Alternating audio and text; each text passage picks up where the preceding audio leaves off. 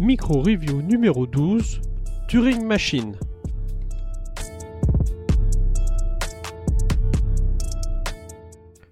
Vous avez très certainement déjà joué à Mastermind.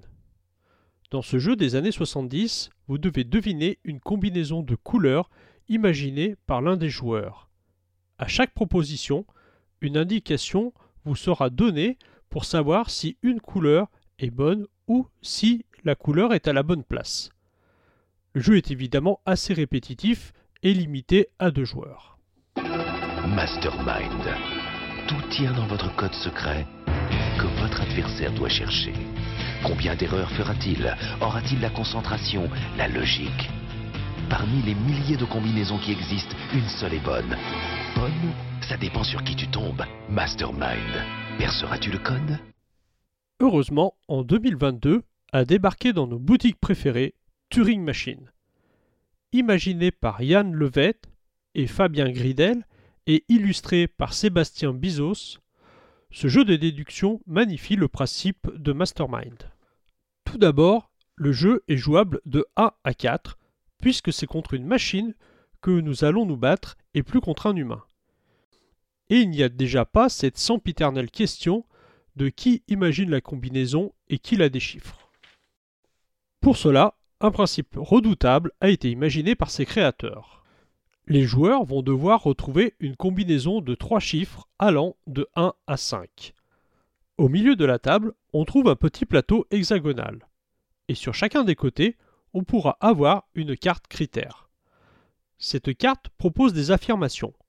Par exemple, le premier chiffre est-il supérieur au deuxième, ou égal au deuxième, ou inférieur au deuxième?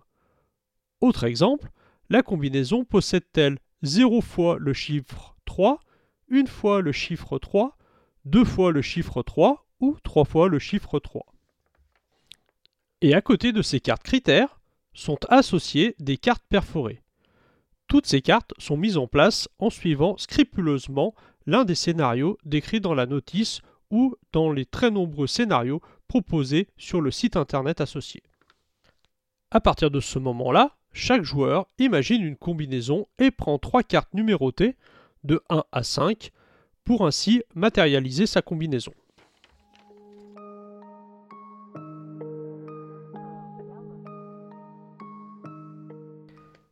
Il va ensuite pouvoir vérifier comment sa combinaison répond aux critères. Pour cela, il prend la carte perforée associée aux critères et la superpose à ses cartes numéros. Et cela permettra de faire apparaître une coche verte ou une coche rouge. Par exemple, je choisis la combinaison 1, 2, 3. Et je veux savoir comment ma combinaison répond aux critères du nombre de 4, c'est-à-dire combien il y a de 4 dans la combinaison à trouver. Je superpose alors la carte perforée à mes cartes numéros, et là, la croix rouge apparaît. Cela veut donc dire que ma combinaison, proposant 0 fois le nombre 4, ne correspond pas aux critères de la combinaison à trouver. Et donc, on en déduit que la combinaison mystère possède une fois le numéro 4, ou deux fois le numéro 4, ou trois fois le numéro 4, mais en aucun cas zéro fois le numéro 4. On peut ensuite choisir d'autres cartes critères pour avancer dans la déduction. Une fois que tous les joueurs ont terminé, on regarde alors si l'un d'entre eux a pu déduire la combinaison et sinon on recommence un nouveau tour. C'est du génie Comme je l'ai déjà dit, c'est juste redoutable. Pour l'avoir essayé avec plusieurs joueurs, le constat est toujours le même. Pour ceux qui aiment se creuser les méninges, c'est un gros coup de cœur. Et d'ailleurs, ce n'est certainement pas pour rien qu'il était nominé pour l'As d'or ce début d'année.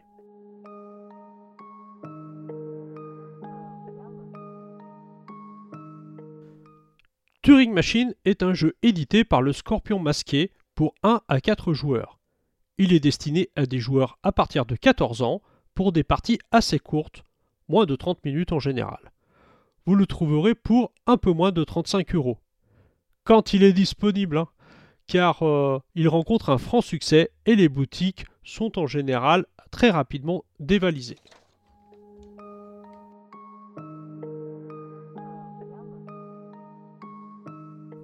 En attendant de vous retrouver pour un prochain épisode des Geekeries de Yanoche ou une micro-review, n'hésitez pas à vous abonner au podcast, partager, liker, commenter, bref, faire connaître le podcast euh, auprès de vos proches.